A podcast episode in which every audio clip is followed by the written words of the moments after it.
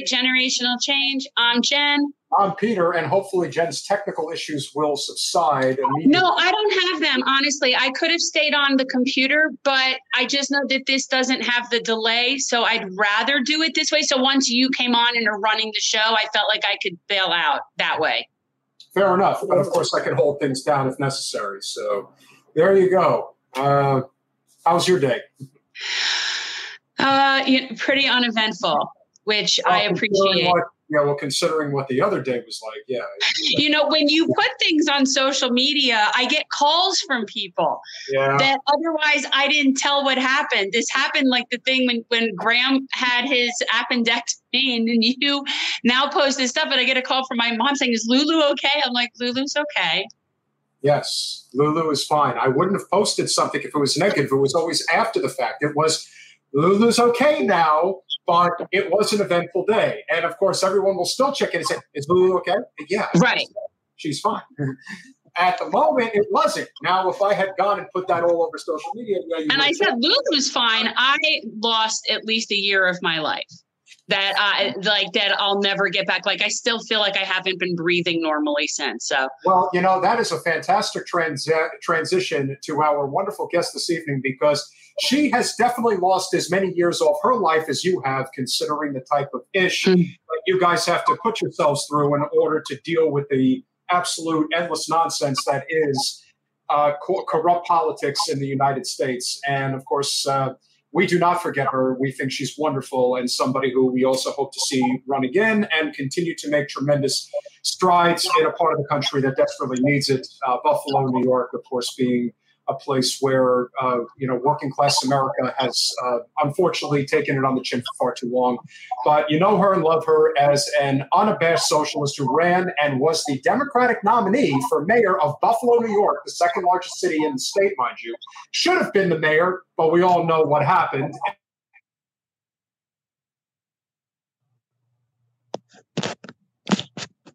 Hey. Hey, how are you? I am well. How are you? It's good to see you. It's good to see you. Um, I, you know, I'm always curious when we catch up with people that were candidates after not being candidates because I feel like I know in my case, and I'm pretty sure in your case, we're able to be so much more productive not having to be a candidate that it's amazing what we could actually get done you know what when, when we're not caught up in nonsense so i know you're going to have like a lot of interesting stuff that you've been working on yeah. So um, today I actually did um, a book reading and children's literary event with the former Buffalo Bill. Um, so that was fun. Um, you know, I just, in case you can't tell, right? Like um, losing losing suits me well. Um, yeah. so there's a freedom to it you know it's like yeah you you lose but then you're also not beholden to a position. And now you have a platform and you can you you have actually a certain amount of freedom. Because i know that's how i felt even being able to do this. Um, so you know there is something somewhat empowering about it but what have you be- been doing politically if anything? So um, after I lost the general election in 2021, I worked with the Working Families Party for a year, um, building, really building up our local capacity in Buffalo.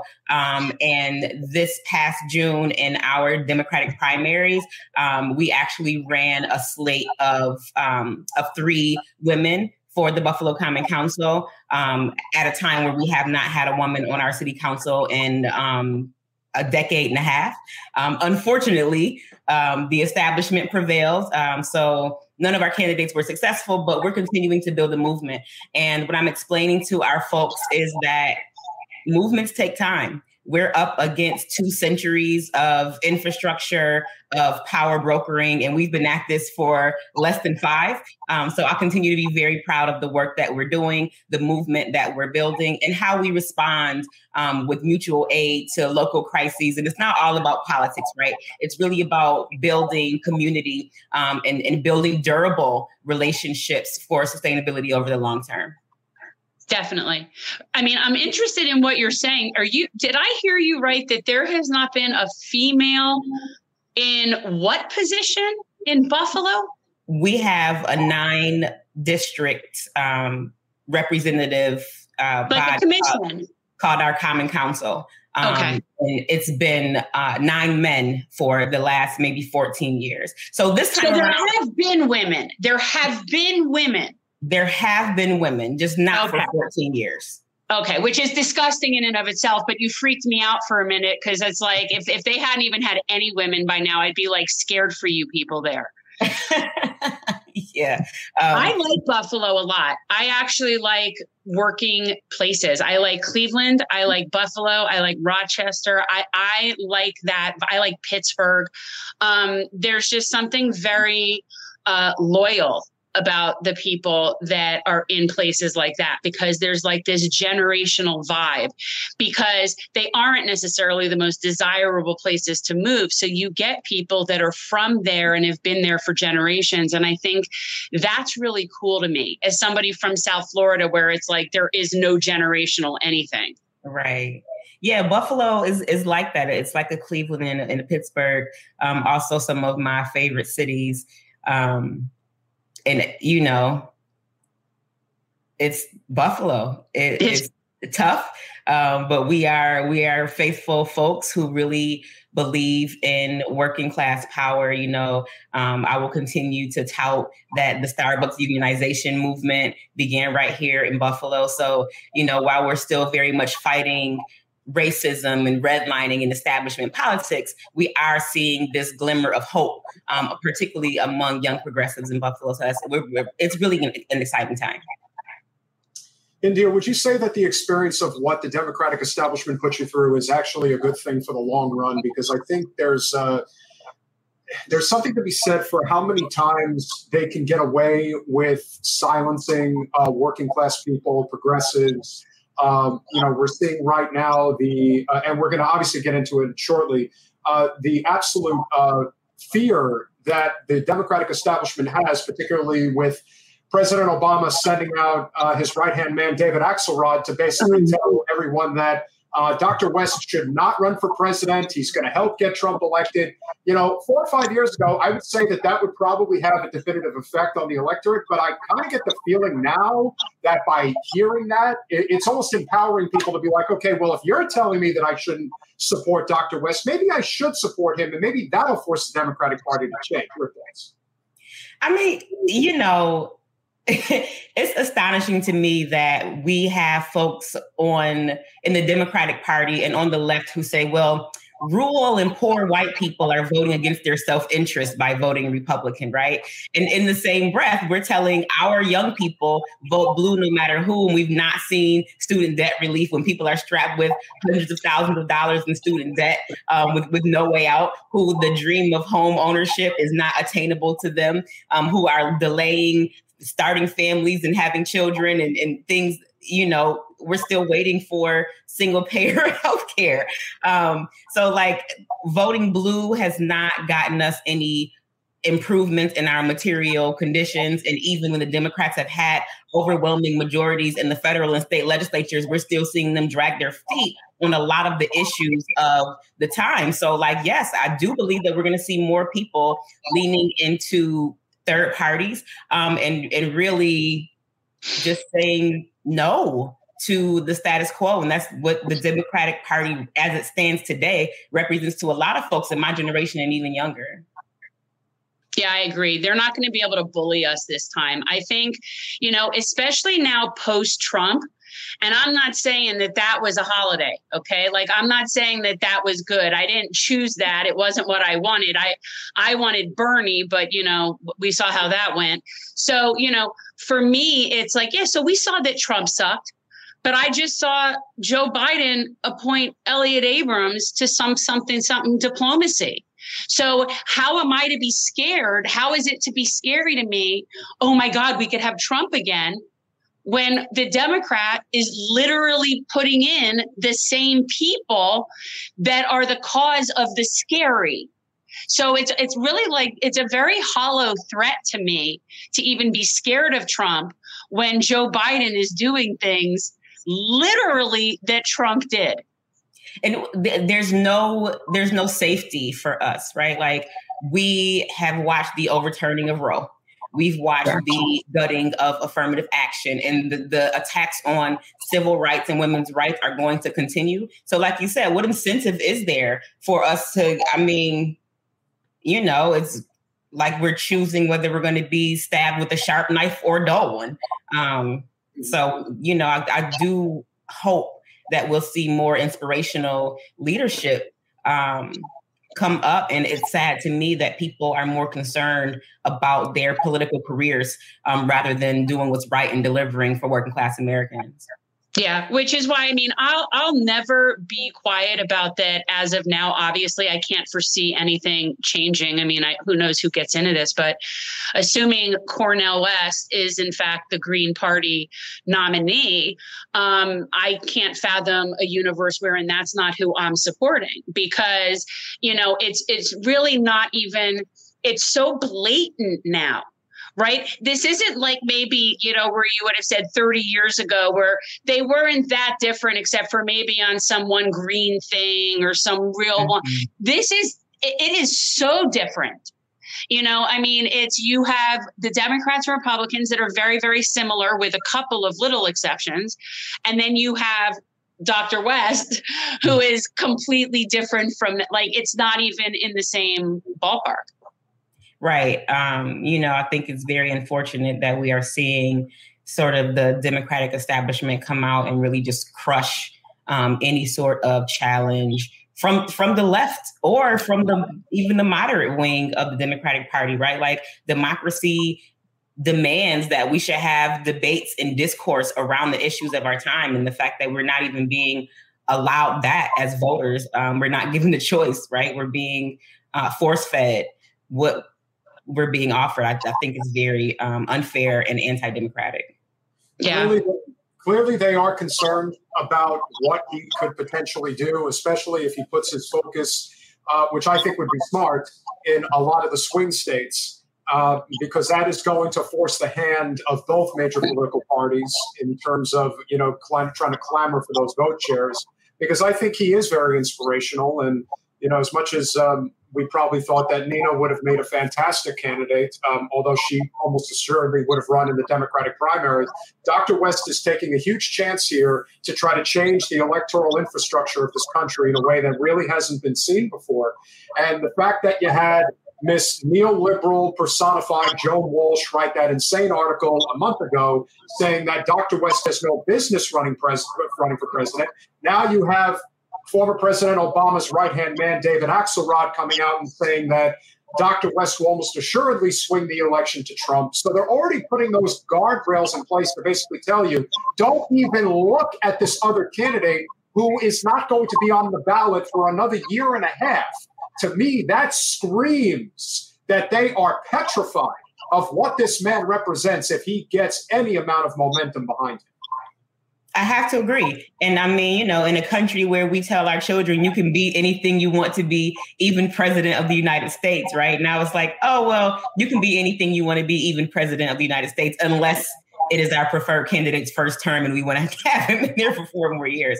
Um, the, the entire thing is just very discouraging. Um, but you know, I, I do hope that we are able to really galvanize around Brother West and, and any any anyone else um, who would like to be considered, right, and really press the issues and make sure that you know there's equal coverage and fair coverage, and that we're able to have productive discourse um, around the issues that we want to tackle. I think that party loyalty um, has gotten us into some very difficult positions um, and that we have to look outside of what our party affiliations are and really focus on what what the issues are, which it remains, um, you know, the people's platform, universal health care, free college, um, the things that we know that are really going to get this country and this economy back on track. There is no question that based on what has been the MO does not change, as Business Insider indicates, as Axelrod says in 2016 the Green Party played an outsized role in tipping the election to Donald Trump, as if those votes were, as if Hillary Clinton deserved those votes or, or, or had uh, had a right to them, uh, own them for whatever reason. Pointing to Jill Stein's candidacy in the context featuring Trump and former Secretary of State Hillary Clinton.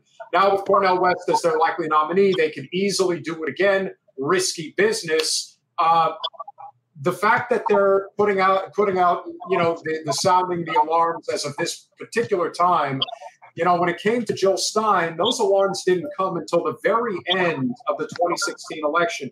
2020 obviously was a completely different animal because of the way that COVID had just completely changed everyone's lives. And we saw that President Trump was clearly not up to the task of dealing with such an existential crisis.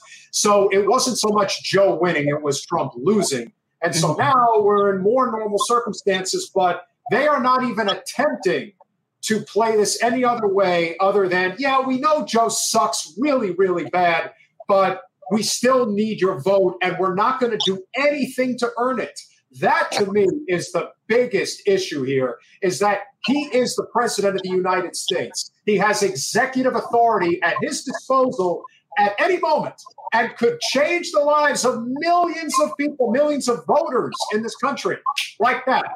Whether it is student loan debt, whether it is health care, whether it is cannabis, decriminalization of the drug, and also expungement of nonviolent drug offenders, I can go on and on and on. And the BS about the parliamentarian or what the Supreme Court says you can and can't do with uh, student loan debt. We know that there are laws in place that allow the chief executive to overrule those sentiments. So, as far as I'm concerned, there the onus is on them. It's not on us. I, I agree. You're spot on. And I would also just add that, like, you know, no Green Party candidate is peeling off a bunch of votes from, you know, devout Democrats are going to vote Democrat no matter what, right? Like the people who are going to vote for the Green Party candidate are the people who are fed up with the status quo, who are tired of being lied to, who are tired of broken promises and being told that actions are going to occur um, if you give just give us another chance, right? And then we're being slapped in the face. And you know, I for one am tired of being pissed on and told it's raining. Um, and, I, and I think that you know there needs to be some accountability, and they should be afraid because people are tired. Yeah, I think something that was really smart that was said on our friend uh, Keaton and Russell Due Dissidence show was, you know, when everybody is talking this this spoiler problem, okay, the spoiler problem. Um, first of all, that's been created because of your lack of any offering. It's not like the, if if there couldn't be a spoiler, there wouldn't be able to be a spoiler. Like there, that's on you. But that aside, our goal, at least I can speak for myself, and and it seems like they, that's what the point of what they were saying on their show isn't just our goal isn't to screw Joe or elect Trump, nor are we delusional in thinking that somebody like Dr. West is necessarily capable of winning uh, the national race. However, is it reasonable to say that our goal is to make sure that the Green Party gets the 5% and simultaneously starts making momentum for down ballots and other issues that are going to spur off, you know, off of that campaign. That's our goal. The fact that it could screw them that's neither here nor there. I'm just saying that the fear of Trump is no longer going to be sufficient. And that, and I agree with you, India, like for, at least in my case, whether or not Dr. West was running, I'm still not supporting Joe. I'll go back to the railroad workers. I can add the Willow Project, the the Mountain Valley Pipeline. I mean, look, I it, it's ridiculous at this point. It's almost like he's purposefully giving me really good talking points of reasons not to vote for him. So it really would be irrelevant as to whether there was a good Green candidate. He still like Joe wouldn't get my vote anyway. Right. And you know, to to your point, right? I think that we put so much emphasis on presidential elections, but change doesn't generally come from the Oval Office, right? Like when we talk about material conditions not changing, it is building that power and building that political muscle so that we are pursuing local and congressional and, and state seats um, where decisions are actually being made and where resources are actually being allocated. Yeah. And I for sure think that Dr. West's campaign is, you know, theoretically, assuming he's the Green, again, I hate saying this like we're not having a Democratic vote in the Green Party. I'm not even in the Green Party, but, you know, it's, I mean, in theory, this could be the campaign that really does propel what we're like our mission collectively, at least most of the people that we're on the same page with, and puts out the kind of ideas that we want out there. So to me, that's a win. Anything that galvanizes people on that mission and that trickles down locally, which a really good grassroots campaign, that's exactly what it should be doing. So to me, that's the goal right like the like it isn't being the spoiler but i'm, I'm not gonna i'm not gonna you can't scare me with that because we've seen trump and now our president's appointing the same people so i, I don't see why how you're gonna scare me and then there's also the argument about the federal judges and whether or not there are things that are being done when it comes to, let's say, reproductive rights. You know, the Democrats made it a habit to basically rubber stamp all of Trump's federal judges. They made no attempt during Obama's presidency, the last two years, to put Merrick Garland on the court. As far as I'm concerned, that had a lot to do with Hillary wanting to use that as a crutch during the general to kind of force people's hands, perhaps because the people knew she wasn't as popular and thought that they could scare them into voting for her.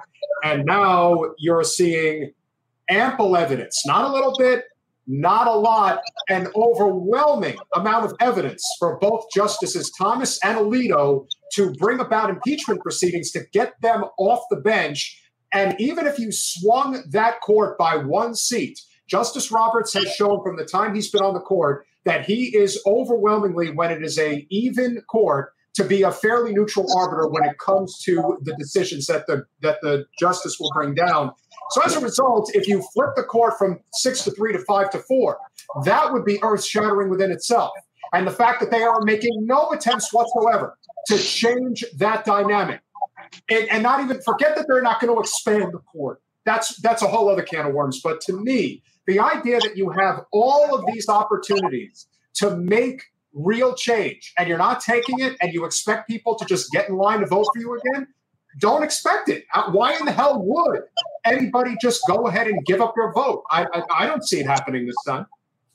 Yeah, t- totally agree. And I mean, the the every day there's some other, you know, now aides to Justice Thomas accepting Venmo payments from. It's just so clearly and obviously obviously corrupt. Um, and there's just there's no movement, and there seems to be very little outrage coming out of the Capitol about you know how to proceed uh, with some level of accountability for what's happening. Yeah, no, everybody's very selective about when they have outrage in terms of certain principles. It really is very party specific. I've noticed that. Um, when when Donald Trump appointed Elliott Abrams, Ilhan Omar was not having it. Biden appoints him. Where is everybody? Why is nobody saying anything? Why is he not being questioned? Right. Because being put in that trap, I think, is one of the worst parts of our political discourse as of today. And one of the reasons I personally wanted to have you back on the podcast is because I don't want anyone to ever forget what that effing party put you through. And the people that pretended like they were there, like Chucky the Shoom, who had no intention whatsoever of actually helping you, and he could have helped you significantly. And instead, he was projecting that, oh, yeah, we definitely want to have Miss Walton in, you know, the mayor's seat in Buffalo. No, they didn't. They were doing everything to put on this facade like they actually wanted to have a generational change talent in the mayoral seat in the second biggest city in the state of New York. And of course, had it just been the Democratic Party just, you know, not even doing anything, just saying support the Democratic nominee, you would be the mayor right now. And who knows what more significant change would be happening in the state. I don't want anyone to forget because, as we know in politics, especially in this country, people forget everything the next day. It's like this recurring cycle of all these changes that come constantly.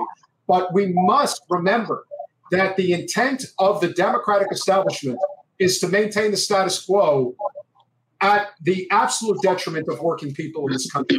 More and more people need to wake up to that reality. Yeah, and the part that we are really missing, right, is like this class solidarity. Um, and I think my biggest takeaway from, you know, running two times um, in three years and losing both times, right? Like when I ran for city council this time around, a lot of people seemed very excited and were like, oh, well, you should have won mayor. But again, like turnout was super low. Um, people are just very apathetic. But one thing that I learned is that it's not it's more difficult to try and change the system from the inside than it is to create something new altogether, in my opinion. Um, you know, I, I think that people are so entrenched and so used to just doing things in the same old way that while we are pursuing democratic lines and seats, we also have to be building up our third party organizing, making sure that people are actually getting out to vote, right? And I think that a part of what I see is is my mistake this last election cycle was that we went in with the mindset that we needed to activate non-traditional voters and really drive out turnout and get young people out. And then once we got into the campaign, we reverted back to the same old strategy of traditional triple prime voters between 55 and 70 right right? Um, you know, identifying people who, who normally turn out when the reality is that we're not likely to convert them to our side. We have to activate the people who hold our values. And that's really what it comes down to. I sort of see it. It's really interesting. It's it's really this chicken and an egg situation because you want people to be involved to vote, but the reason that people aren't involved and don't vote, I believe the two main things are they don't think it makes a difference, and two, most people are busting ass just to keep their heads above water and they don't really have time to be involved in it. Okay, so those to me are the two bigger. Not a lot of people are. It's a matter of principle that they don't vote. It's usually right, and I think that it's like if material conditions were made better, let's say in theory, by a party that represented labor. Let's say in theory, we had a Democratic Party that represented labor and they were making material conditions better for people, then people would have the ability and the mental wherewithal to come out and vote. So it's it's like this kind of it's like this catch 22 thing. On the one hand, we need people to come out and vote, but on the other hand, we're not really inspiring them. Like the you know when we look at getting them to come out for a partisan race why would they like what's in it for them? And so it's like it's hard. While we're on the subject um, because this is something that bothers me also is the disconnect in labor between leadership and membership right? Oh, because in organized labor we have the leadership who they're playing politics they're playing mm-hmm. people's lives, and you have the values of the workers and the members who are upholding and keeping these unions in power, but then they're not representing the wishes at the at the membership level. I just, you know, there's it's this it's so many things that like need to be called out that need to be talked about and need to be pulled out and put up front and front and center and just confront it head on because you know we have to pay our dues for representation and adequate contracts, but we don't have to keep electing presidents to our unions that are going to be making decisions that are contra- contradictory to the values and what we're supposed to be fighting for. All right, so that's a, that, that's important because I do want to obviously pick your brain on uh, what we would consider to be a very poor political calculation on AOC's part. To, I mean, look, if you're going to endorse the president, it is what it is. But there were two things in her endorsement, three things if you want to count the fact that she did it on Pod Save America, for God's sake. Uh, what I would say is on the one hand, yeah, I get it. You're endorsing the president. Most often or not, you're going to endorse the president in your own party if they're running for reelection. But two things here. Number one, uh, she's not asking for anything, and he's the president, and she has a swath of influence, especially amongst the youth, to get them to get out to the polls and support him. Didn't ask for a thing, which I thought was really questionable. Um, why is she endorsing him so far out in advance? Uh, I really don't understand what the political calculation is here. And the fact that she said, well, there's no real competition. All right, look, you don't want to acknowledge RFK and Marianne, that's fine. Uh, but suggesting that Joe has been doing a really good job as president. I mean, Alex, w- what are you doing here? You, you, know, I understand that she's probably looking at, you know, Gillibrand's seat and thinking that she may try to run for, you know, the U.S. Senate next year. All right, have at it. I don't know how you think you're going to rally people if you just look like your everyday run of the mill Democrat now. Yeah, I um I don't know what the motivation for that was. Um, but I think that AOC is politically savvy and very smart.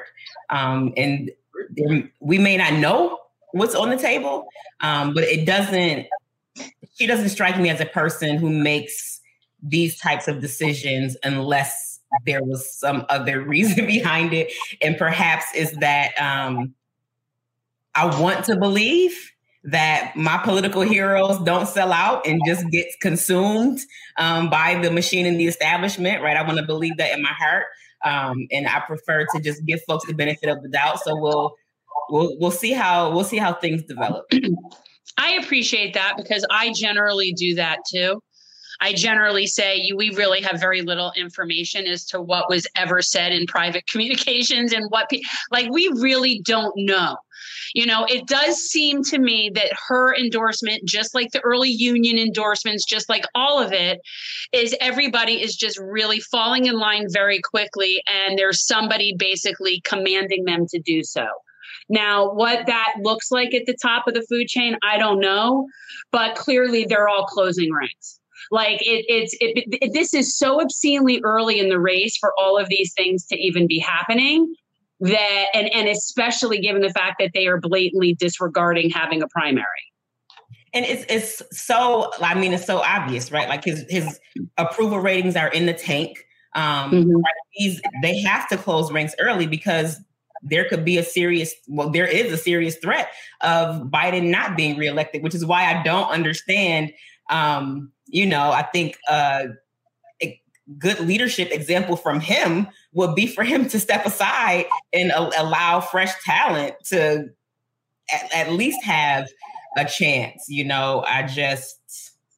Well, there's why do you think he's not? Why do you think he's not doing that? Because he's the president. I mean, you. I don't. I don't think you become the president and you're just like, eh. Well, I kind of suck. Let me go move on and do something else. Right. Um, you know, he is president and he does kind of suck. But you know, if he's he's the most powerful human being in the free world, and who just gives up that power willingly, right? Like we're not necessarily talking about a movement leader um, who has any vested interest in growing leadership or a succession plan, right? We're talking about people and uh, persons who have every interest in the continued enclosure of wealth and power in keeping um, traditional and when I mean traditional, I mean working working voices out of the political and decision making process.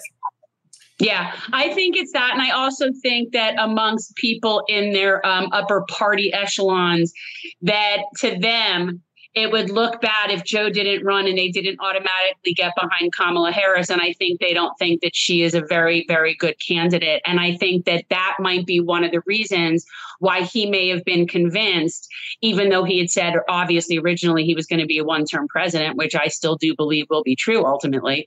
But um, you know, I think that a big part of it is that they don't have a second in command that they have any confidence in, in using as a candidate.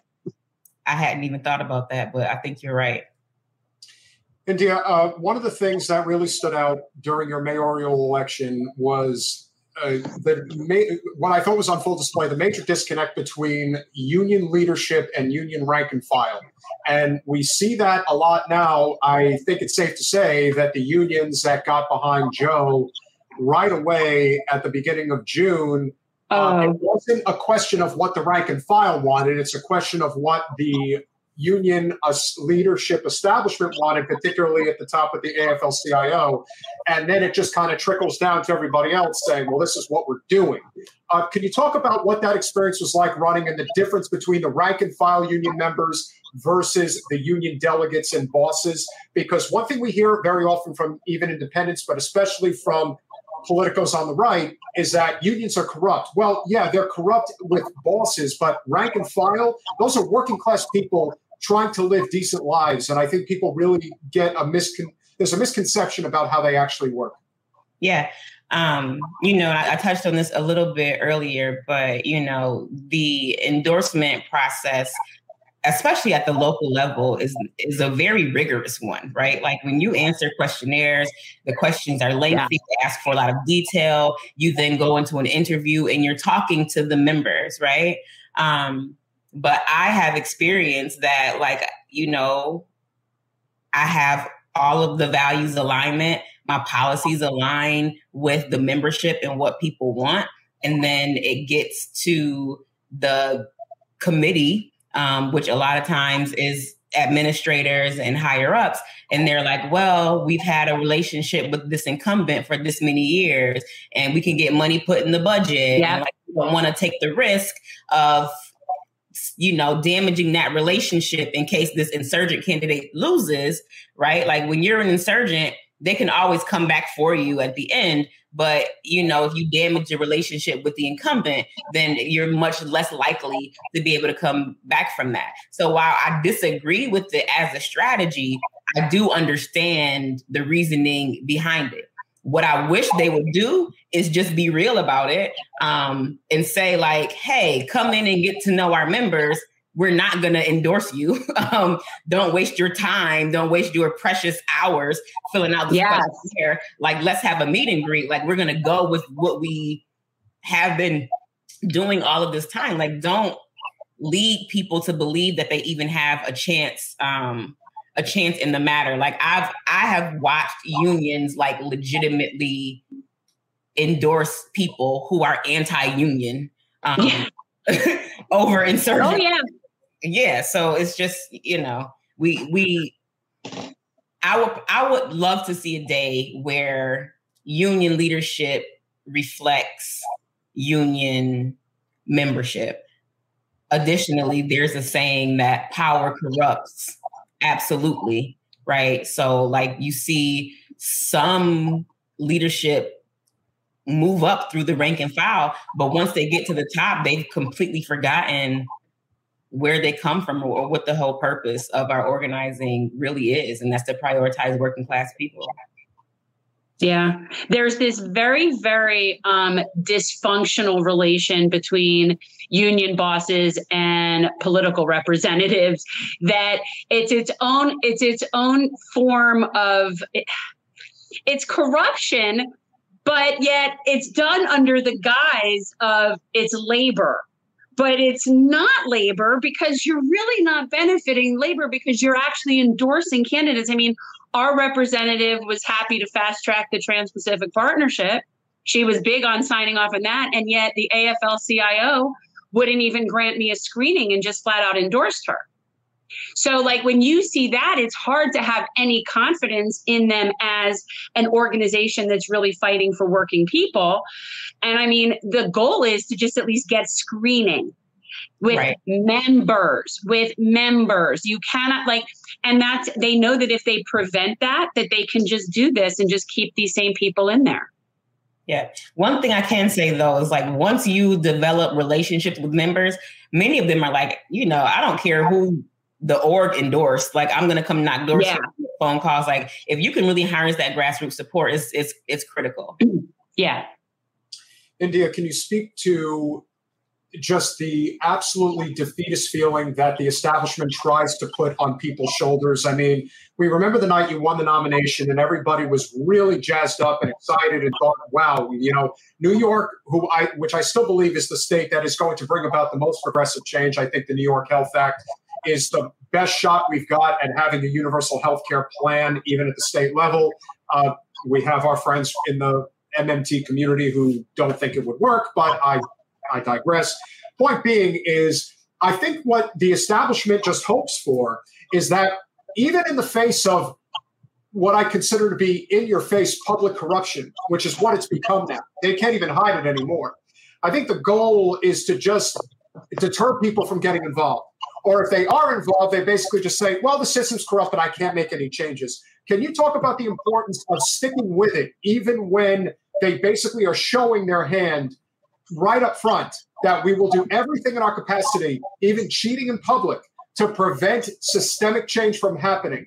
I think the more they expose themselves, the more, if we figure out a way to unify as a working class united front, the more effective we're going to be in the long run if we do stick with this. I I completely agree. Um, you know, it's it's just becoming so egregious. So, you know, where where I am in Buffalo, the chairman of our Erie County Democratic Committee is also the um, commissioner of the Board of Elections. Right. So in in there lies an inherent conflict because he's in, he is endorsing candidates for Democratic primary, and then he's also overseeing the primary elections, right? Um, and this this is normal here, and no one questions it, no one bats an eye. But I think the importance of resilience, um, you know, of not backing down, of not giving up right? Like during the political cycle, there are certain things that, you know, I know that I cannot say um, because it affects electability. And, you know, after the election cycle, like I let down my hair and I opened up the top three buttons on my shirt because I'm ready to lay it all out and talk about what the experience is actually like for real people, right? For people who've not been groomed to be political candidates and all of the sacrifices you're making, um, the the way people treat you and the behaviors and just like the the shadiness of it all, right? And I go into this common council race this year thinking it's a much smaller race. There's a lot less at stake, and people are just going to be nicer. But it wasn't. It wasn't so. Um, you know, they are just doing everything within their power to keep us and people like us away from power. I mean, Chuck Schumer endorsed my opponent in a primary election for a city council seat. Right? Right. When, when have you ever seen sitting senators endorse in these little tiny municipal elections? It's it was it's ridiculous. Much less the Senate Majority Leader. but I but that, that goes to show you how scared they are.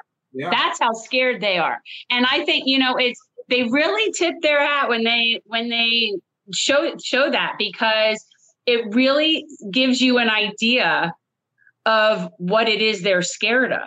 You know, I think it's very it's very very interesting. I wasn't surprised that they took you that seriously. You know, I think that that wasn't necessary. I mean, they were pretty smart to take you seriously.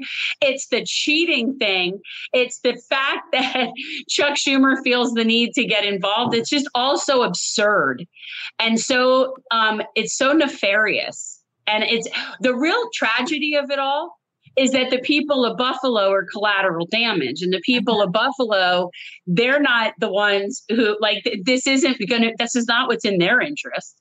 Think of it this way: if you were the mayor, what kind of a scenario would uh, you know the the Buffalo Bills be looking at if you were the mayor and saying, I got news for you guys. We would love for you to stay here, but if you think that the taxpayers are footing the bill for billionaires to build your new shiny object of a stadium, that's not going to happen.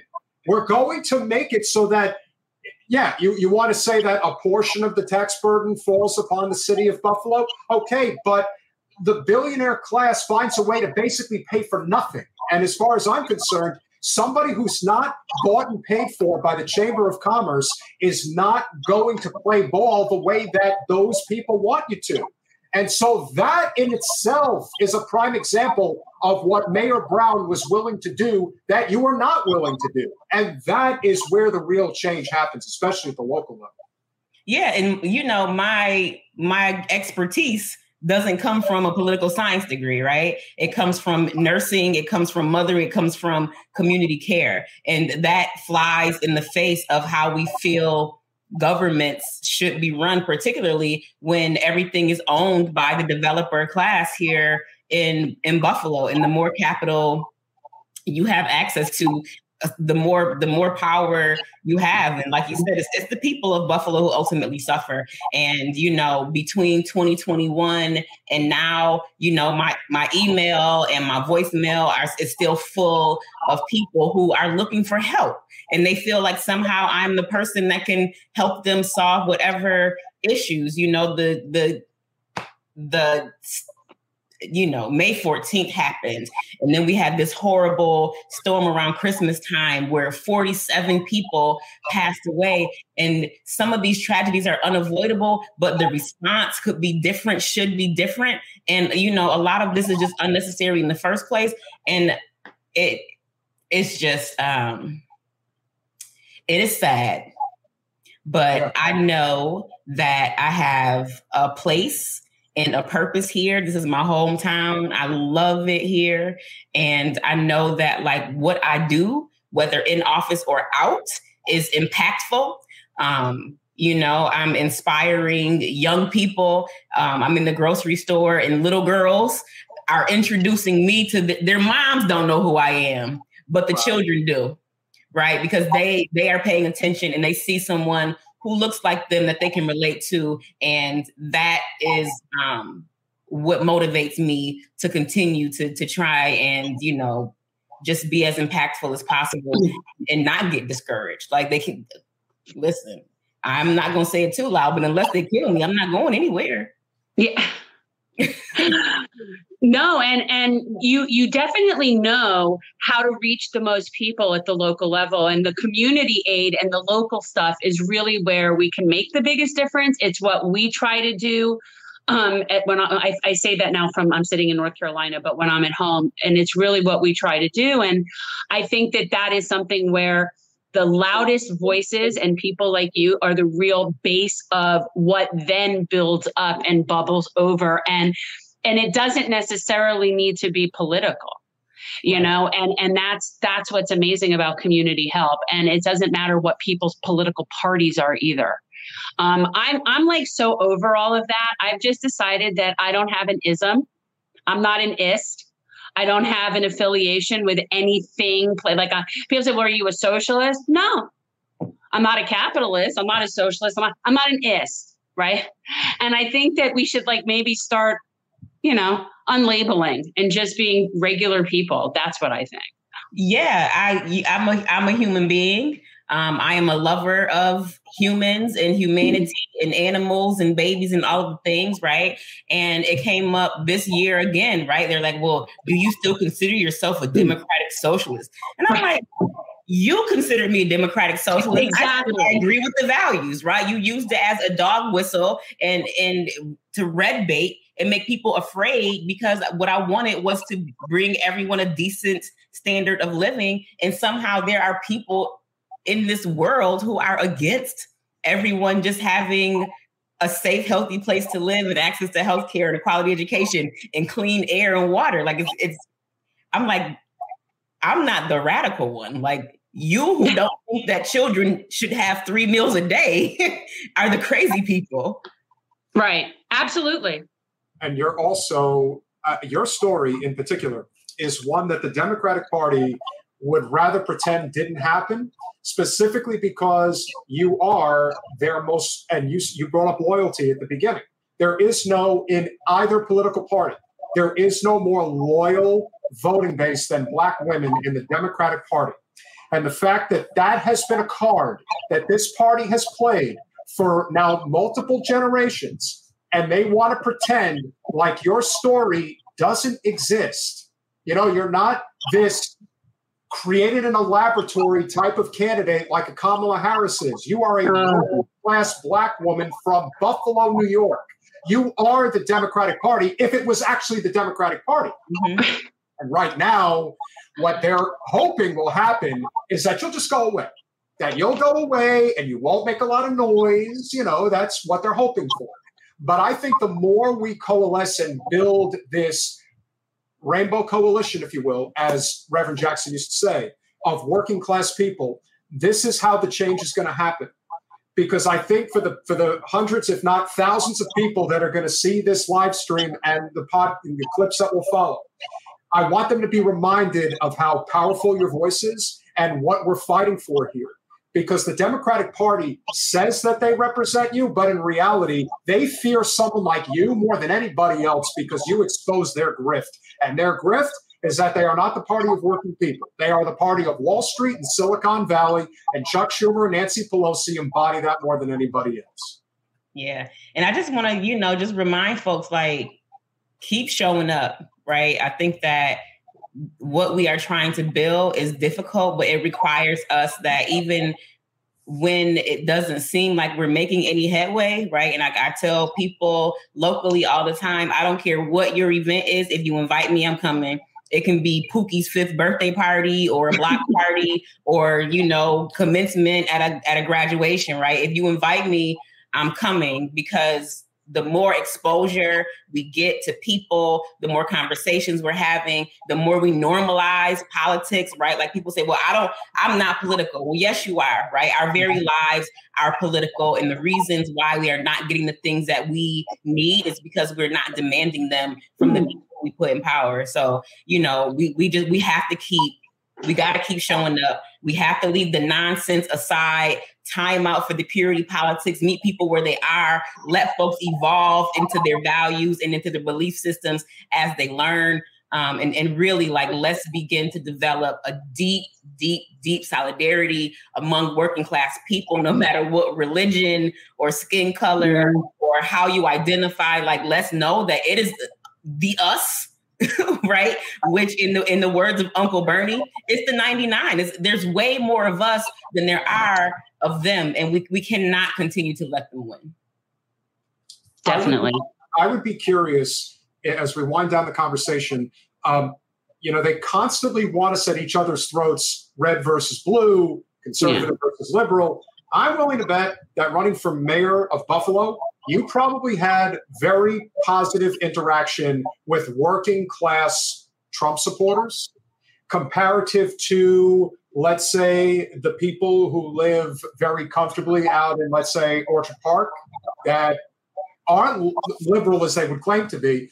But this is a class war as far as I'm concerned. And when issues like, you know, whether it's abortion, whether it's trans rights, as far as I'm concerned, the wedge issues that get stuck in everybody's face when it's not healthcare, when it's not labor, when it's not the environment, when it's not criminal justice reform, and when it is not endless war, that is what divides people. But those major issues is what unites people. I, I absolutely agree.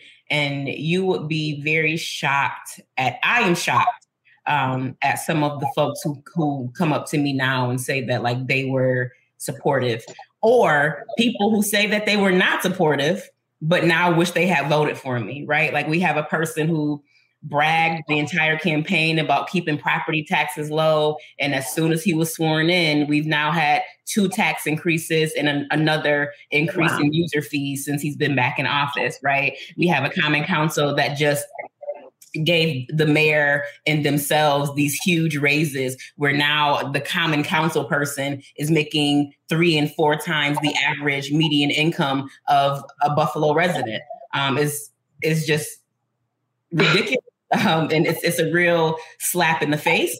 Um, and the only thing that i can do is continue to raise awareness um, you know, offer myself up as a sacrifice periodically and run myself or, or encourage other people to do it. But ultimately, folks have to get tired enough that they go out and they go to those polls and convincing numbers and reject um, what we've been given. And that's just more, more of the same. Uh, so. So is that like what what organization like what are, remind me what you're who you're with like I know you were doing work with Working Families Party but I, what was it stuff you were doing locally? Yep. So um, I I resigned from Working Families Party because I was going to be a Working Families candidate again. Um, so I'm no longer with the party. I left there in December, last December, um, in preparation for running this year. So currently, I'm doing some food sovereignty work. Um, I'm consulting with a local organization called Food for the Spirit. Um, we do know that the east side of Buffalo has a serious food insecurity issue. Um, when May 14th happened, we had to bus people across town um, to to get groceries. So we're trying to, we're not trying to, we are planning to create a supply chain that circumvents major retailers and brings local produce produced by Black and Indigenous um, regional farmers directly into communities um, and to consumers. So um, that's work that I'm doing locally. And I'm also still um, on the team of Roots Action. Um, I began a program called Roots Action Civic Education. Um, so I register young people to vote. I go around and I speak at colleges and universities about the importance of civic engagement. Um, I do a lot of power mapping, um, teaching Black clubs, you know, who in the local government does what, and when you have an issue, who you should talk to. Um, so keep them busy. That's awesome. So yeah. it's civics. It's basically it's civics, which is what I mean. It's so important, and it's not taught properly, and it's definitely not taught for kids to know how to get involved locally. Right. So for sure, that's what I do.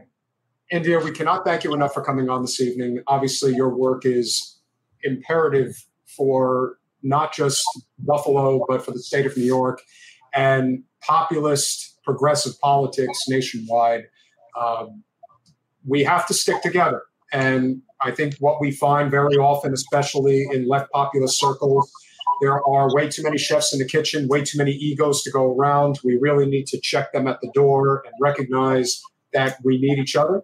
Uh, whatever the plans are that you have going forward, please keep us informed and vice versa.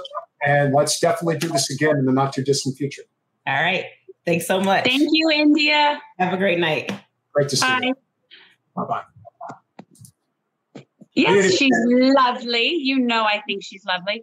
Um, it's you know, these are the kinds of these are ground warrior people. These are the people that are doing all the real work while people like the whoever I forget what is it, Mayor Brown yeah. right what mayor brown you know th- those are those are the people that you know are sitting in a position and siphoning power and money for themselves while people like india are actually doing the work that a mayor and a municipal body should be doing I definitely agree. Uh, and that conversation was very thorough and very enlightening. I didn't even get around to talking about the Dolphins and the Bills. So clearly, we were engaged enough where that didn't even come into focus. But I, I think these conversations are very important. I think they're very important not just because I think she's an exceptional political talent, even though, you know, even saying the word political is kind of, you know, it turns a lot of people off, understandably so.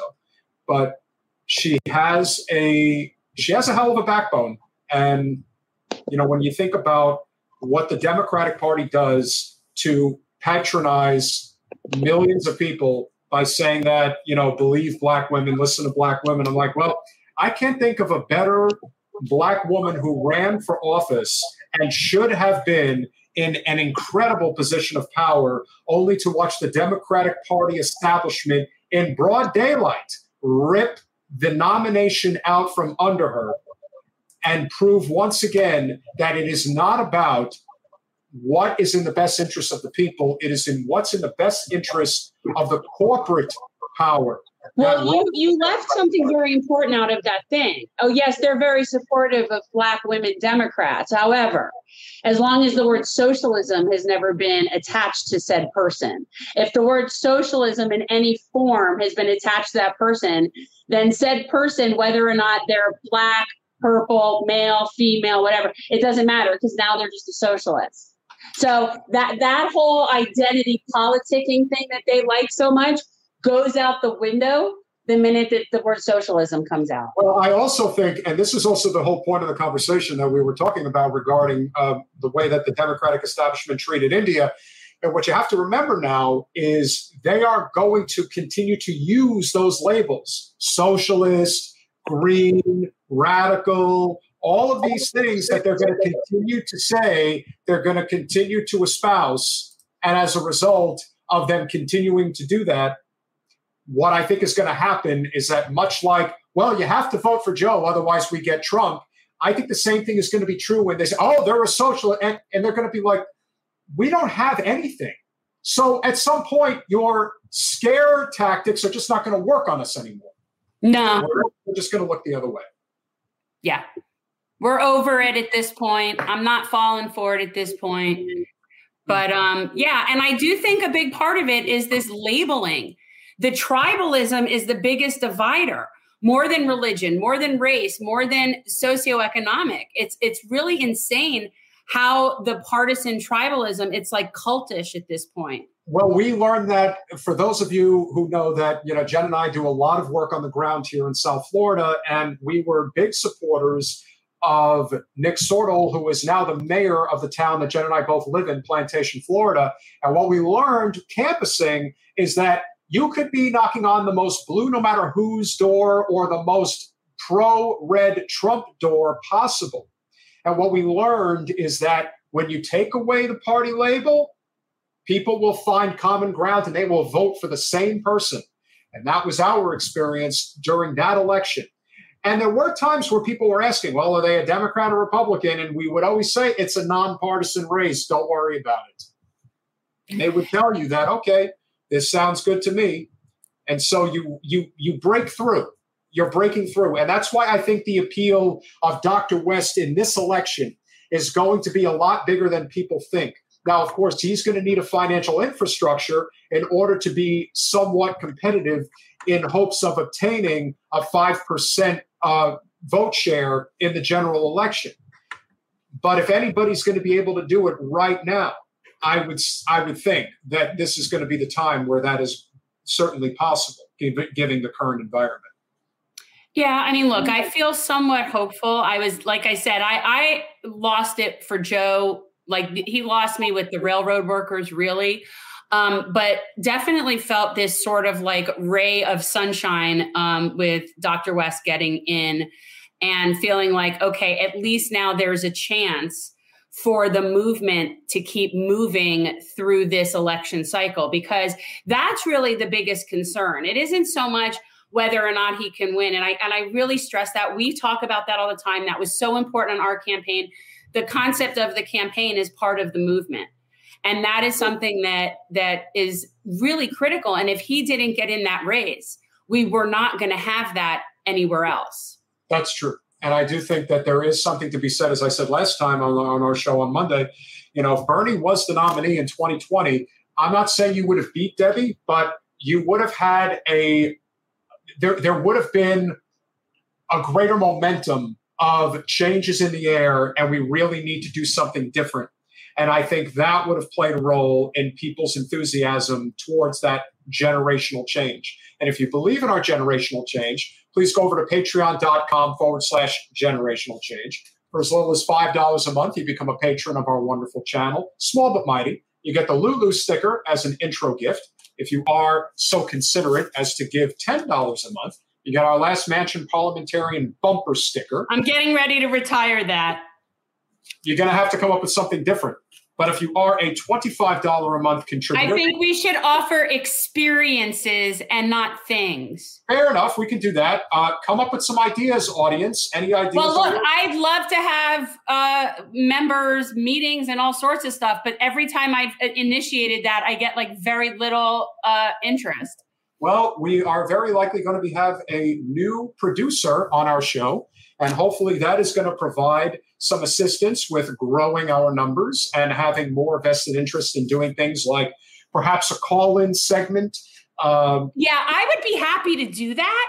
And people have even asked me, can we call in? And it's like, I have no problem with it other than technologically. I have no idea how that goes, which is why I'm like, no, but if you come on the live stream, you can comment and I'll, I'll respond to your comments.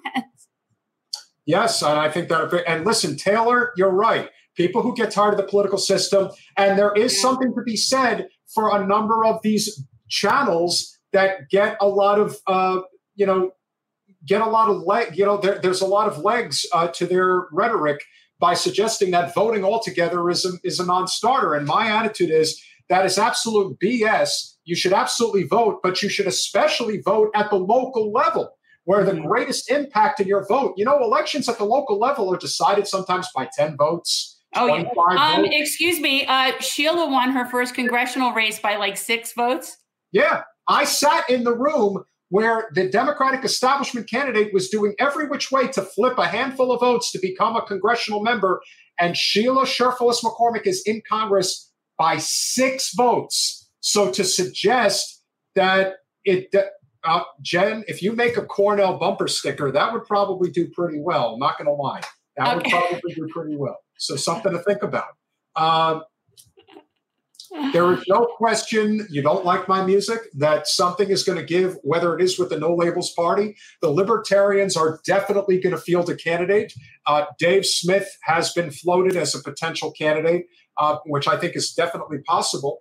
Uh, the more people that end up getting in the race, who knows what Andrew Yang's Forward Party has up their sleeve if they've got anything going, of course. We still are holding out hope that Jesse Ventura is going to ultimately throw his hat in the ring. So we'll see what ends up happening there. We need more people in the race because, as it has been displayed, as we are seeing right now, the Democratic Party has already made it clear that they are not going to be hosting any debates, even though Joe Biden's approval rating is in the 30s. Can I can I say, even though I obviously am vehemently opposed to the suppression of the democratic process, personally, for one, I don't want to watch their debates. And the reason I don't want to watch their debates is they stopped being actual debates so long ago that now all it really is is theater and nonsense.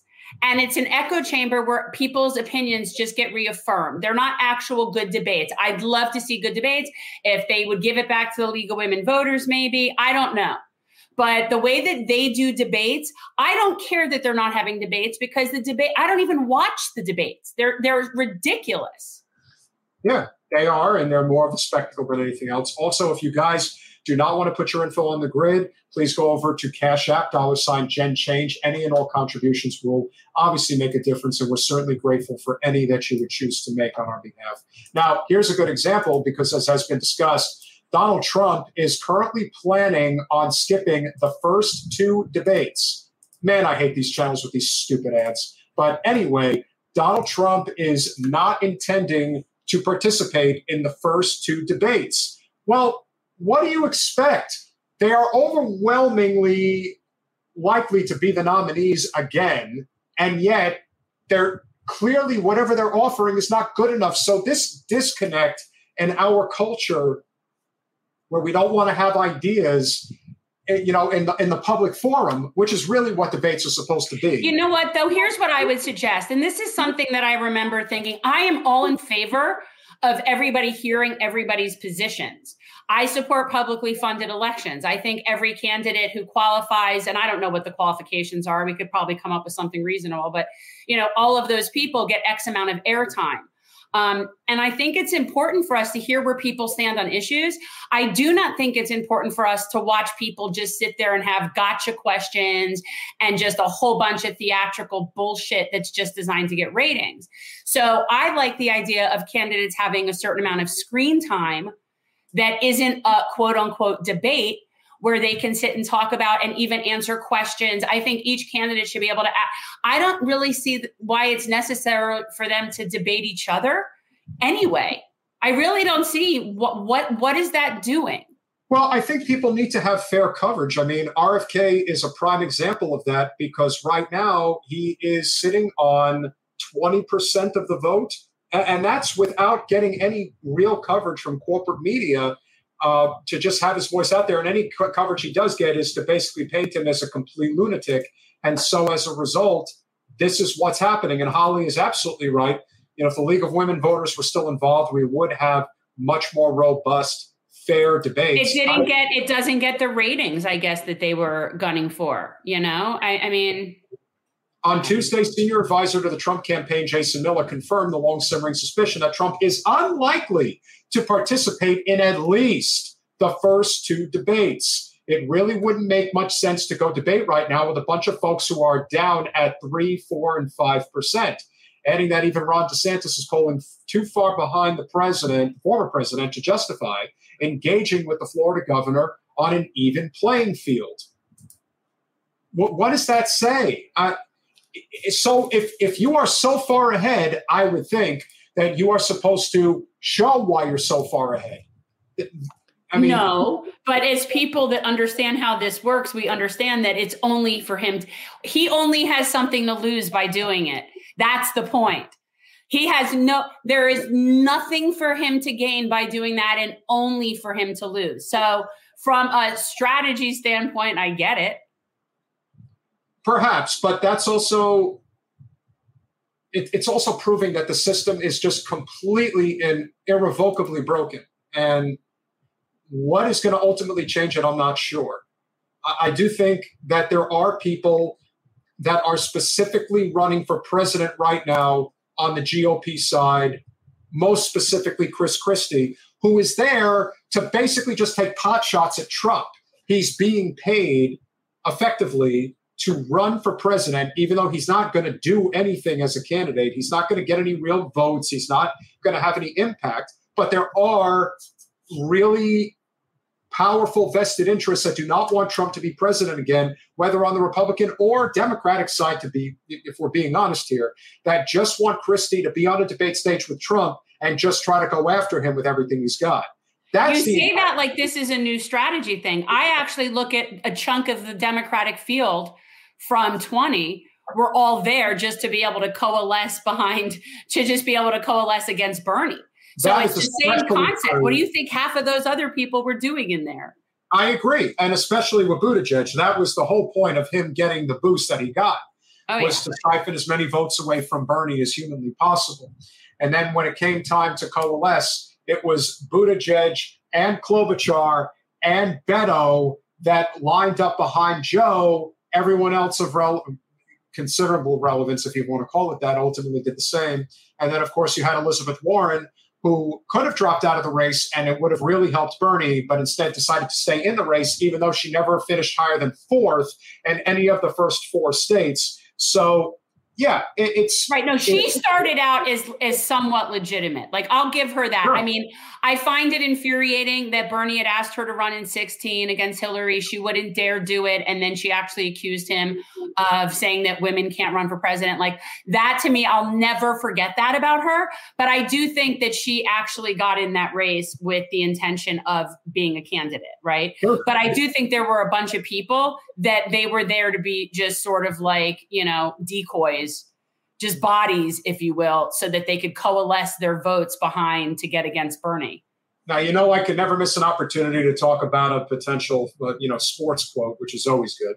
When asked what Trump was afraid of, Miller insisted the 45th president was only being rational. I think in many ways it's similar to getting a bye in the first round of the NFL playoffs.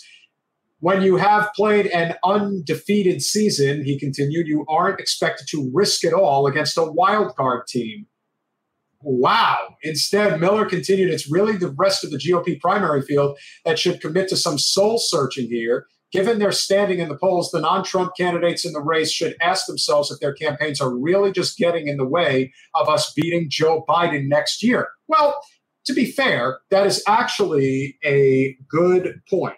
Uh, I do think that part of what is happening here is I do think that there are very like I said, powerful forces within the GOP that want to basically pull a similar situation on Trump as they did to Bernie, which is. And maybe it'll work. Maybe it'll work. But him going, him giving himself up as an opportunity as a debate is just an opportunity to make it work. I mean, like I, I get why he wouldn't want to debate. I think you're right, uh, but I also think that it's his to lose. And and as of now, he's teetering on some significant legal situation. So you know, it, it's why, and he's still leading regardless of all of that, the twice impeached former president who's been indicted, God knows how many times, more indictments coming from Georgia, and yet he's still leading in the polls. Why in the world would he ever want to debate them? Well, let's well, let's transition to the Democratic side because oh, no. I think that this oh, story no. is very important.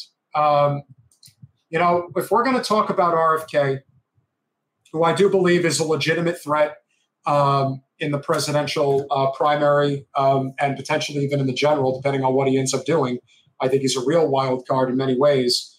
If you're going to talk about him, let's talk about something of substance. And I think this is of serious substance. RFK's campaign gear, not union or even US made. Yeah, that's a problem. I think it's a huge problem. It's a problem.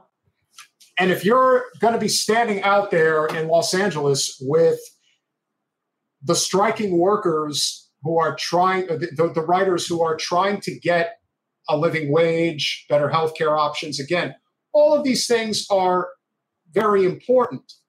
But being a poser is even worse because it's not, you know, your words are one thing, your actions are something entirely different. Yeah. And in this case, his actions are suggesting that he is not this pro labor Democrat that he's pretending to be. Yeah, I think this is troubling just from the perspective of we know that it is absolutely feasible to get a union shop to do all your work. It's not like and it, and and it's just a matter of somebody that has sort of this old Kennedy Democrat family name that sort of seems to be like this Americana thing this is really like to this is an unforced error. RFK's team is bucking Democratic Party tradition by selling campaign merch not made in America or by union labor, Axios has found. The move is out of step with Kennedy's statement, stated commitment to labor unions, and along with his anti vax views, could complicate his long shot primary challenge to President Biden. For generations, a rule for Democratic campaigns has been that as many materials as possible shirts, stickers, placards, lawn signs, and even campaign buses be made by union shops in America as a sign of the party's commitment to labor unions and the working class. Now, look, we obviously can have a long, drawn out debate about what actual labor support is supposed to look like in the US, but every four years, for a good year plus, unions rely heavily on being able to generate a lot of business in the Democratic Party primary. And especially right now, when the only real challenge, with all due respect to the other person running in the primary, that RFK is the one real challenger to Joe Biden right now. And those unions that make campaign merch really need the business. Like they really need it. But can I can I point out the obvious, which I know is going to sound. This is for anybody who really wants to know a cynic's perspective on this, because this is how I see it. Kind of, it's like as soon as those unions all came out early and endorsed Joe before even any other thing happened, maybe RFK's team was like, you know what, screw it, let's just at least use our money most effectively. That's you know, my cynical perspective on this. I, you know, Jen, that may be one of the best takes I've ever heard, and I'm not kissing your bum. I'm telling you, that's that's not even something that even crossed my mind. But that actually does make a lot of sense. Because what difference does it make? Here, well, it doesn't. I mean, look, we think it matters from our personal opinion perspective, like that that's the right thing to do. But I wouldn't say that it's a political. I wouldn't say it's a political faux pas since he already isn't getting any of their endorsements. I just think it's a moral faux pas. That's but my all, but this is also like what India said before. Who's really suffering here? Is it the union leadership that's going to suffer, or is it the union workers, the rank and file, that desperately need the work that are now not going to have it? Whether it is a case of it being spite on his part by saying, "All right, you don't even want to have a real legitimate primary," then forget it. I'm not giving you business and he has millions upon millions of dollars behind him, and he could make a tremendous impact. Kennedy 2024 t shirts sold by Kennedy's campaign are assembled in Honduras, according to the tag on a shirt obtained by Axios. Now, granted, Honduras is one of the poorest nations on earth and can certainly use the money, but I have a sinking feeling that they're not providing a living wage to those that are making the shirts in Honduras. So there's that conundrum that we're stuck with. The shirts come from Bella Plus Canvas, a US based clothing manufacturer that is not unionized. A campaign sticker sold by Kennedy's campaign also did not include a union label. Uh, the materials on the campaign website do not include union labels. At least one Kennedy campaign item, the placards at his presidential announcement rally in April, were union made, according to photos reviewed by Axios. Well, of course, they're going to do that when they're on TV. They have to keep up appearances. You okay? my water hit the back of my throat, started choking. Oh, it, you could have died that time while I was just going on. oh, no, it was totally like just water, but like I couldn't catch. Oh, it was terrible. And now it looks like I was crying. I wasn't. Are you sure? Are you crying? Yes, I am not crying. Ah, I had a coughing fit. As president, I will protect American labor and American industry RFK tweeted in May capitalism only functions equitably if workers have the collective bargaining power of unions so they can claim a fair share of the economic pie. Actions speak louder than words. Democratic officials say having union made merchandise is important to show support for labor and to ensure products are made in places with workplace protections. It's Politics 101. Ray Buckley, chair of the Democratic Party in New Hampshire, told Axios, I would love, I would hope that RFK would put human rights above his political aspirations. That's the nicest way to say it. Some union workers have drifted to the GOP in recent years, but Republican presidential candidates typically do not have their merchandise produced by union shops. I still, wish, Sable. I wish, Sable. I can't. I'm in the Airbnb. Sorry. Still, GOP candidates usually are careful to make sure their products are made in America. You know, for a, let's just say, hypothetically speaking, there is a GOP candidate that isn't polling very well and is looking to make an impact, and no one seems to be giving business to these labor unions that could desperately use it, think about the impact that might make if they gave it to, let's say, a rank and file labor union that is making campaign merch. I bet you that would help them. Well, look, I mean, all of it would help them. And, and when I said that was my cynic's perspective. I meant it. I don't know that that's the thing. Like it just, I know how much I hate the fact how the union endorsement process works. I know how frustrating it is that they already endorsed Joe. So that's where my little cynical mind went. I don't really think that. A little caveat from the final caveat from this article. Non union campaign merchandise tripped up former New York Mayor Michael Bloomberg's late entry into the 2020 Democratic presidential race. The campaign ordered t shirts that were not union or U.S. made, according to two people familiar with the campaign. Well, guess what, ladies and gentlemen? There was nothing American about what Mayor Bloomberg was doing. He was simply in the race to kneecap Bernie Sanders the entire intention of the Democratic Party primary in 2020 was to stop Bernie Sanders. Yeah. The sad truth is that the establishment really thinks that they won the 2020 presidential election, but all statistical data prior to COVID completely taking over our lives and our country showed that Donald Trump was an 80% favorite to win re-election when it became clear that Joe Biden was going to be the nominee. So never forget that the intention of the Democratic Party is not to beat the Republicans first, it's to defeat progressives first.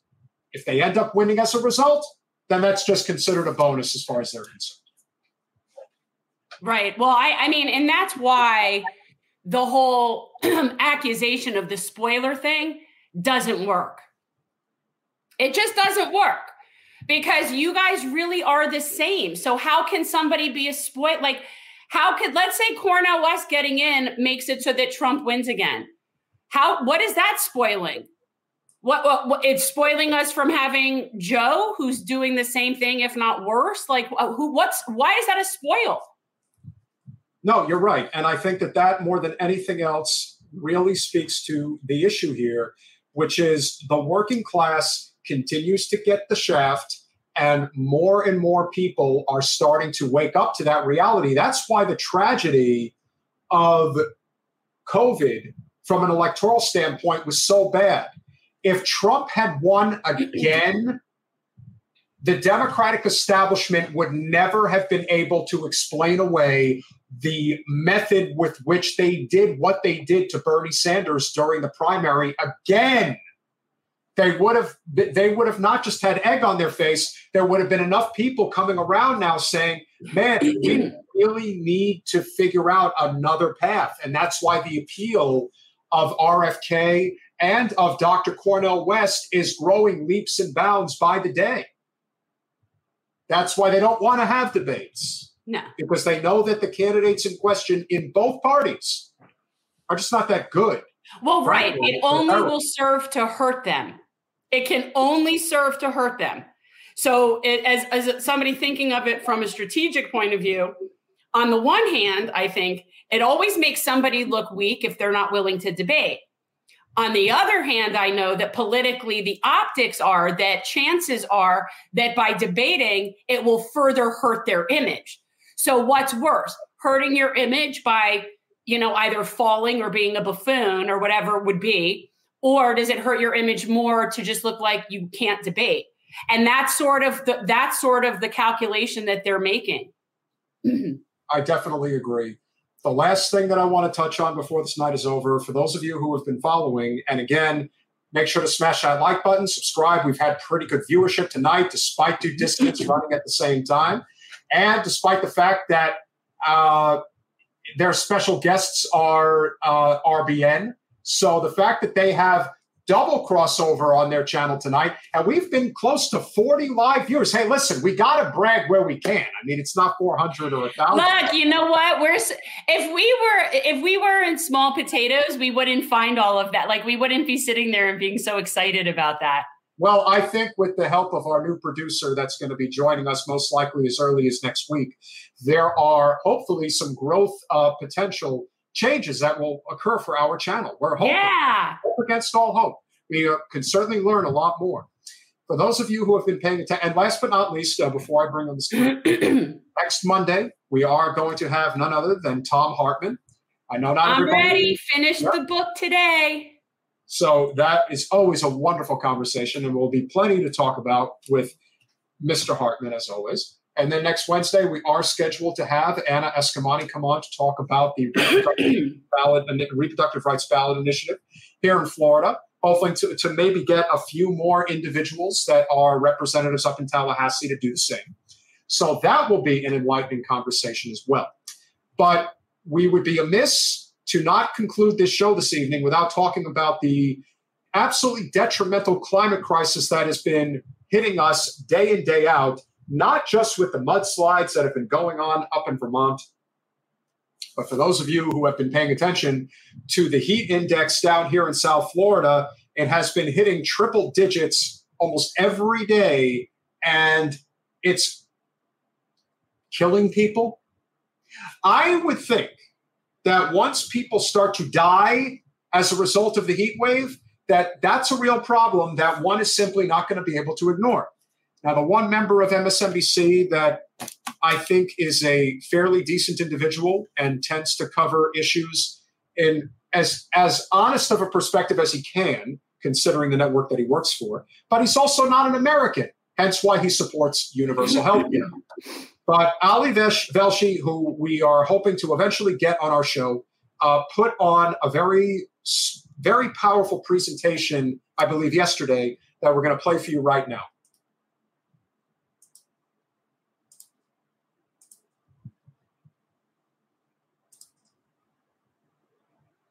Depression, decades of poor land management, land overuse, and drought contributed to the worst crop failures the nation had ever seen. And then windstorms began kicking up eroded soil, dirt, and dust. The storms became more frequent. They became bigger, soon having an impact on whole swaths of the middle of the country New Mexico, Texas, Oklahoma, Kansas, Colorado. The farmers were fleeing in droves, desperate to escape the dust. This was the Dust Bowl. The federal response was slow and lackluster. In 1933, Congress established the Soil Erosion Service to combat the erosion that was fueling these storms. But within just two years, as dust storms more than tripled, the money was running out. The head of the Soil Erosion Service, Hugh Bennett, was desperate for greater federal government intervention. So in March of 1935, Mr. Bennett went to Washington, D.C. to give testimony to Congress about the consequences of the Dust Bowl. According to multiple accounts, Mr. Bennett's speech was well timed. Just as he wrapped up his remarks, a massive dust storm from the Midwest reached Washington, D.C. A biographer of Bennett named Wellington Brink wrote about that day in 1935. Quote, out of one corner of his eye, he noted the polite stifling of a yawn, but Hugh Bennett continued deliberately. Presently, one of the senators remarked, quote, it is getting dark. Perhaps a rainstorm is brewing. Another ventured, Maybe it's dust. I think you are correct, Bennett agreed, Senator. It does look like dust. The group gathered at a window. The dust storm for which Hugh Bennett had been waiting rolled in like a vast steel town pall, thick and repulsive. The skies took on a copper color. The sun went into hiding. The air became heavy with grit, end quote. Shortly after the Dust Bowl came to Washington, Congress passed the Soil Conservation Act unanimously. The act also established the Soil Conservation Service, which eventually became the National Resources Conservation Service, permanently housed within the U.S. Department of Agriculture. 90 years later, we're facing a different crisis. This summer, wildfire smoke has choked cities across the country week after week. Multiple heat waves are gripping massive swaths of the nation with no end in sight. In Texas, where the heat wave is entering its fifth week, emergency room visits for heat related illnesses are surging. People are dying from the heat. And it's not new. Last year, Texas saw nearly 300 heat related deaths. That number is likely an undercount. Last month, the heat wave made Texas one of the hottest places on earth, rivaling the Sahara Desert. Energy demands in the state smashed records. Now, just two years ago, you'll remember energy demands during a winter storm in Texas pushed the grid past its capacity. Blackouts during that storm led to nearly 250 deaths in freezing temperatures. So during this current heat wave, the key reason Texas was able to actually meet the demand, the increased demand, and avoid prolonged, potentially deadly blackouts, green energy. Solar and wind power are credited with keeping Texans AC running as these temperatures have soared. And while Texas has invested heavily in what is proving to be life-saving renewable energy, Texas Republican Governor Greg Abbott is fighting those initiatives. When promoting a proposed tax incentive program for energy production in Texas earlier this year, Governor Abbott's, Abbott's big red line was that no renewable energy products be included because he wants to fo- focus on dispatchable power, such as natural gas or coal.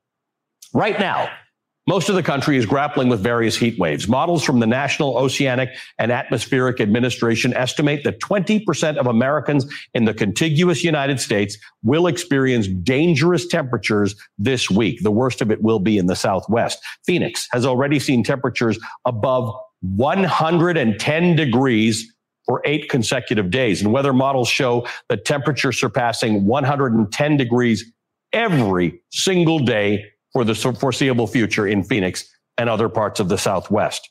If the forecast plays out as expected, this will be the worst and longest heat wave in America's history. We know that as a country and as a planet, we need to cut our emissions to try to limit the worst effects of climate change, but that's already happening. Last year, the Biden administration launched the first ever extreme heat response plan. It's a 10 point initiative to help the nation handle extreme heat waves. And as tens of millions of us will face this reality today and tomorrow and potentially all summer, we need the knowledge and the tools to protect ourselves and each other because this is not an anomaly. This is our new normal. The one issue with Ali's video is the biggest issue that the average person has when watching corporate media. He wants to absolve the Biden administration from their responsibility in accelerating the climate crisis. Yes, Governor Abbott in hmm. Texas is a complete and utter tyrant and he sucks and he's making it worse but so is President Biden. And this, well, they outlined a 10 point plan. Who gives a damn? He approved the Willow Project. He approved the Mountain Valley Pipeline. He has approved drilling permits in two years, twice as many that Trump got through in four years. That's the problem with MSNBC, just as it's the problem with Fox News. They're all guilty of the same bullshit. All of it. Corporate special interests, which are funded predominantly by the fossil fuel industry, will tell you that a crisis is happening, but it's somebody else's fault. It's not our fault. We're doing everything we can to fix this problem. No, you're not. That's my take. Okay, well, all I'm sitting here and thinking about is Reese because Reese is out there in uh, Scottsdale. So, um, yeah, I mean, the, they're not doing anything. They haven't done anything before. Why would we think they would do anything now? Oh, he has a plan. Biden has a plan. He has a 10 point plan. I'll, I'll say that's probably about as effective as Bidenomics. And I'm going to, you know, I'm not going to hold my breath on his plan. No, if you're going to really address what the issue is here and why, once again, if Bernie was president, this would be much more of a seriously attended to crisis, which it is because it is a crisis. You can declare a national emergency, enact the uh, Defense Production Act, and build out a clean energy grid, the likes of which have never been seen before. And that will include nuclear energy. But when it's wind, when it's solar, when it's geothermal, there are so many things that could be done to get us off of coal and natural gas, which is accelerating the mm-hmm. climate crisis. And the reality is, and this is the sad truth about what we ultimately do as Americans, we are not in the business of preventing problems. We're in the business of fixing problems. Until the climate crisis is literally at our doorstep, where people, everyday people, and especially people with ways and means, are suffering as a result of this catastrophic heat, that's when eventually enough people are going to say, yeah, we got to do something about this. I actually like where you don't like my music is going because that's kind of what I was going to say. The reality is is that prevention is not as profitable as remediation. And that's because once something horrible has happened and again, here's my I'm being very cynical, but once something horrible has happened, and you can gouge people and raise prices and do things that are so much more i don't know profitable it's a lot easier to fleece the system than preparing things ahead of time.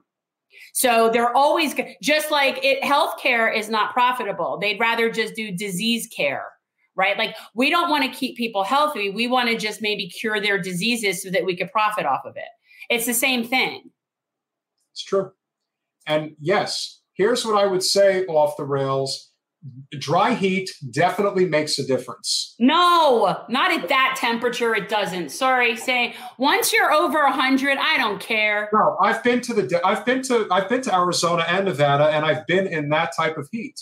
Yes, it is very hot, but I will take 110 degrees of dry heat over 95 degrees of humidity heat like you have here in South Florida, when it is 95 degrees and humid in South Florida, you know what the difference is? That humidity dehydrates you. It makes you literally physically sick. If you are out there for too long, that's how people end up getting heat stroke and ultimately people die. So this is much more of a problem on the east part of the United States than on the west. That is a difference. Now, granted, 110 degrees is still 110 degrees, but if you're not standing directly in the sun, you will be okay. You don't have to stand directly in the sun here in South Florida to not feel the effects of how bad it is to be out in the heat. Why do you think it's so hard to change the electorate, or, or, excuse me, change the elected officials in South Florida? Because elections, especially primary elections, take place in August they make it so that it is unbearable for most people. it's excruciating. to want to be out there to make that difference. But as we said, this is a raging problem that is only going to get worse. But I would like to plug tomorrow night Gen Z report. They're going to be talking about the environment. So that is the topic for tomorrow night. Yes, it's a conversation that should be continued because this is a real problem. I hope that the kids will be talking about nuclear energy and the importance of recognizing that we need transitional energy that can withstand the type of mm-hmm. grid that the American people want. Because let's be honest, most people don't want to live without power and they don't want to experience what that's like to, to take, let's just say, several hours a day where they're off the grid, much less not have any of it at all. So there's a lot of interesting circumstances that will be popping up as we go forward but this is very serious. Uh, credit Ali Velshi for addressing a lot of those important points. Granted, he had to do it through the lens of protecting Biden and the Democratic establishment, but still, honest point. You know, I don't remember who said it the other day. I think it may have been on Patrick, but mentioned the point that the biggest problem with corporate media is that they will address key issues, but they'll always leave parts out that really get to the heart of what the real what the real problem is. And I think that was a prime example right there. Trying to trying to frame it in from the perspective of, but the Biden administration is really trying to help. No, they're not. No, well, that's the same as that was the same as AOC's endorsement. They are all closing ranks. They obviously feel very threatened. They are know that they're desperate, and we're just going to continue to see more and more of these little like protections, little ploys, little things that will just keep all the spotlight off of them. And that, more than anything else, and yes, it is lying by omission, is what will be their undoing next November when the GOP almost assuredly takes over this country again. So we must keep perspective, build from the ground up, have these conversations like we did with India tonight, and have conversations that we will have with the likes of Thom Hartmann next week. Smash that like button, subscribe, potentially become a patron, maybe contribute uh, through our Cash App.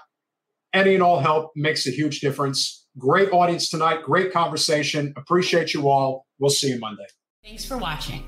If you want to support our mission to transform politics into service, please like this video, subscribe, follow us on social media, and consider joining our Patreon, where you'll get early access to our interviews as well as other exclusive content. Links are in the description. Peace out.